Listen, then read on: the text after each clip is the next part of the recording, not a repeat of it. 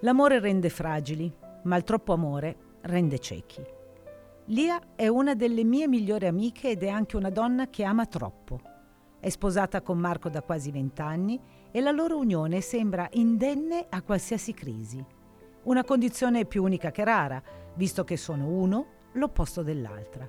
Lei è dolce, estroversa, lui serio e anche un po' serioso. Lei è pigra e amante della buona cucina, lui è atletico e attento alla forma.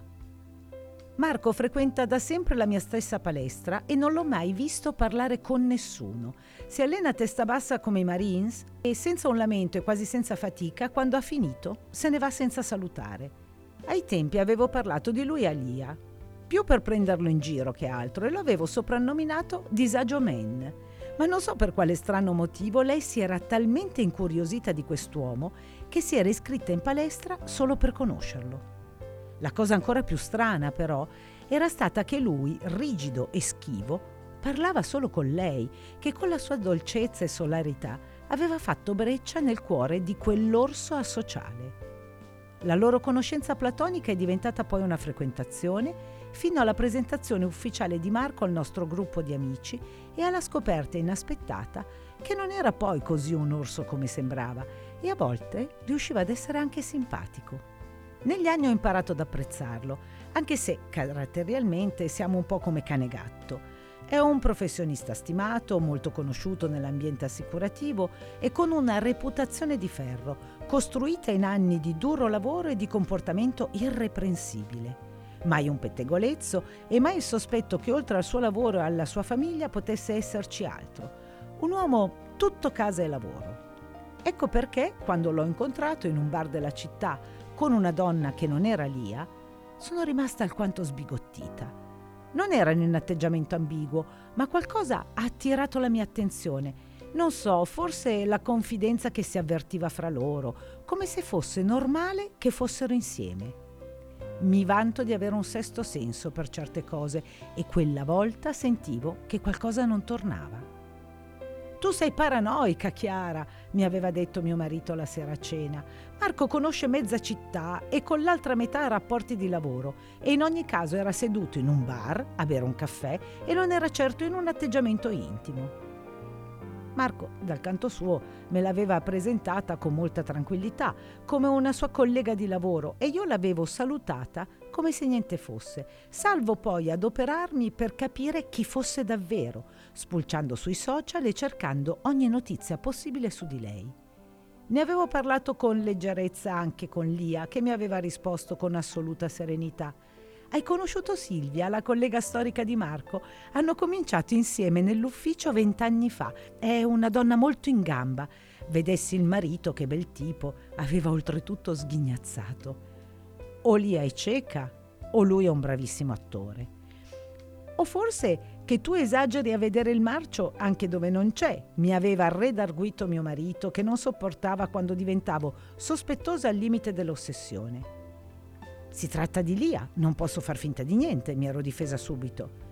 Non c'entra niente, Lia. Sei tu che quando ti metti in testa una cosa vai avanti senza guardare in faccia nessuno. In ogni caso ti ricordo che è stata solo una tua sensazione, quella che ci potesse essere qualcosa di più fra loro, una sensazione che non è supportata da niente.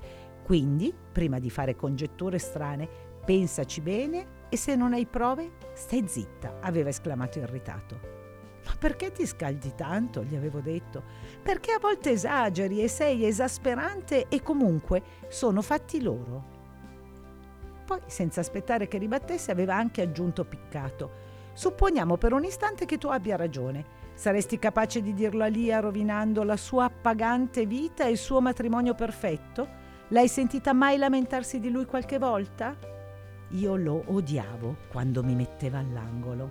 Però dovevo ammettere che aveva una parte di ragione. No, non si è mai lamentata, anzi mi racconta che fanno l'amore quasi tutti i giorni, che lui è sempre attento alle sue esigenze e che parlano e si confrontano su tutto.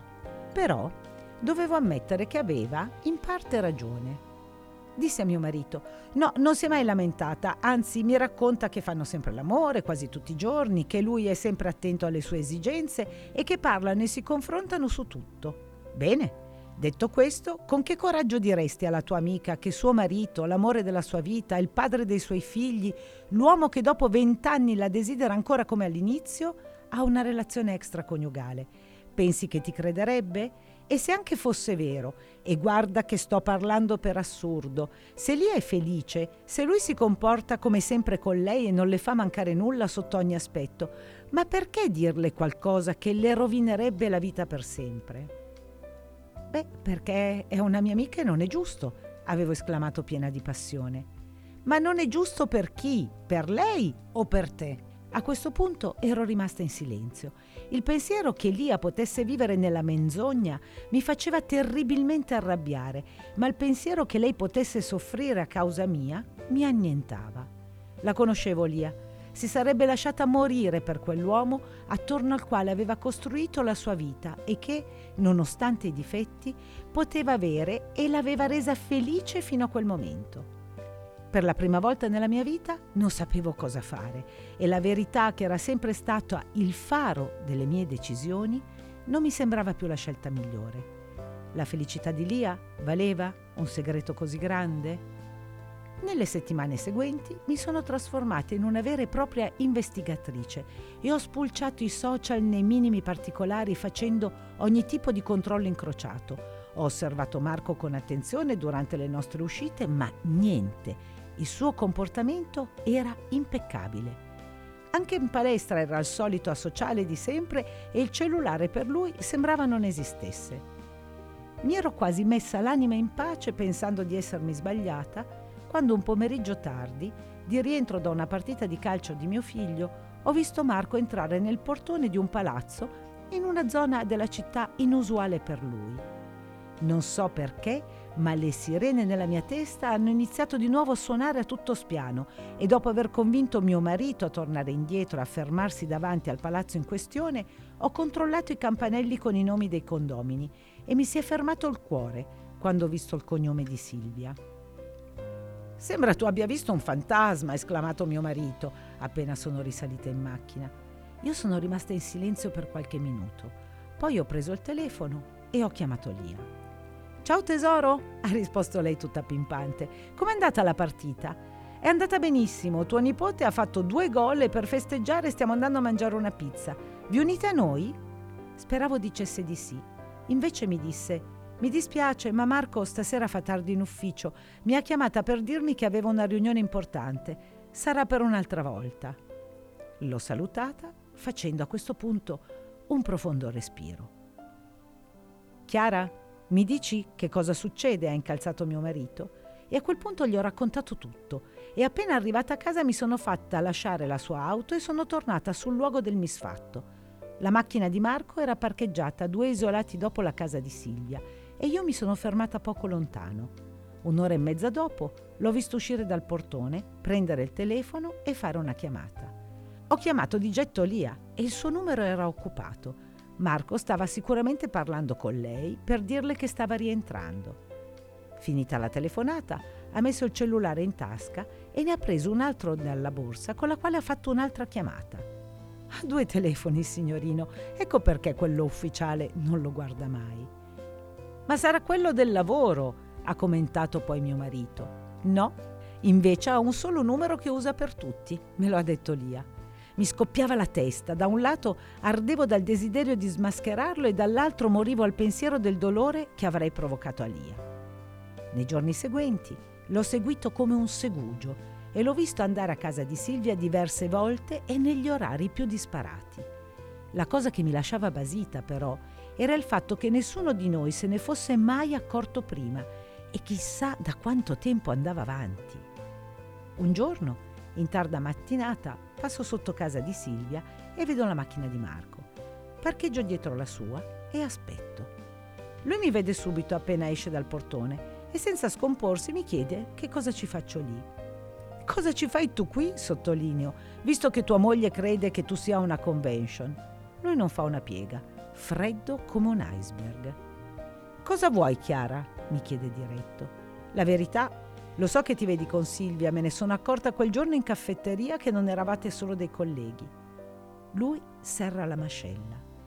E da che cosa l'avresti dedotto, scusa? Non lo so, forse dalla confidenza che c'era tra voi, dallo sguardo. E lascio in sospeso la frase. Marco mi fissa serio e impassibile e mentirei se dicesse che non mi incute anche un po' di timore. Pensavo avrebbe negato immediatamente ogni coinvolgimento, dandomi anche della pazza visionaria. Invece esclama con freddezza: C'è una caffetteria dietro l'angolo, seguimi. Cammino dietro di lui come farebbe un bambino col genitore autoritario e una volta arrivati ci sediamo in un tavolino appartato e ordiniamo un caffè. Allora? chiedo di pancia. Cosa vuoi sapere? risponde lui tranquillo. Se fossi al posto suo sarei terrorizzata al pensiero che qualcuno possa aver scoperto la mia tresca. Invece lui è tranquillo e sorseggia il suo caffè come se nulla fosse. Hai una storia con Silvia? Sì. Rimango a bocca aperta. E da quanto tempo va avanti? Chiedo dopo essermi ripresa. Da sempre, risponde freddo e lucido. Scusami, non capisco. Sono sempre più sconvolta. Io e Silvia ci frequentiamo da prima che conoscessi Lia. Istante di silenzio, poi la bomba. Sono innamorato di due donne, in un modo diverso, e le amo entrambe. Mi esce una risata isterica. E io che ho sempre pensato che tu fossi una sociale, freddo, calcolatore, esclamo incredula. Invece sei un traditore seriale travestito da persona per bene. Marco sorride con quell'espressione odiosa di chi ti considera una cretina e non ha capito niente. Quando Lia lo saprà, ti toglierà per sempre dalla faccia quel ghigno di superiorità. Sibilo. Marco non sembra per niente impaurito, come se avesse la certezza che in realtà non dirò nulla. Ascolta Chiara, mi guarda negli occhi. Non scherzo quando dico che amo Lia.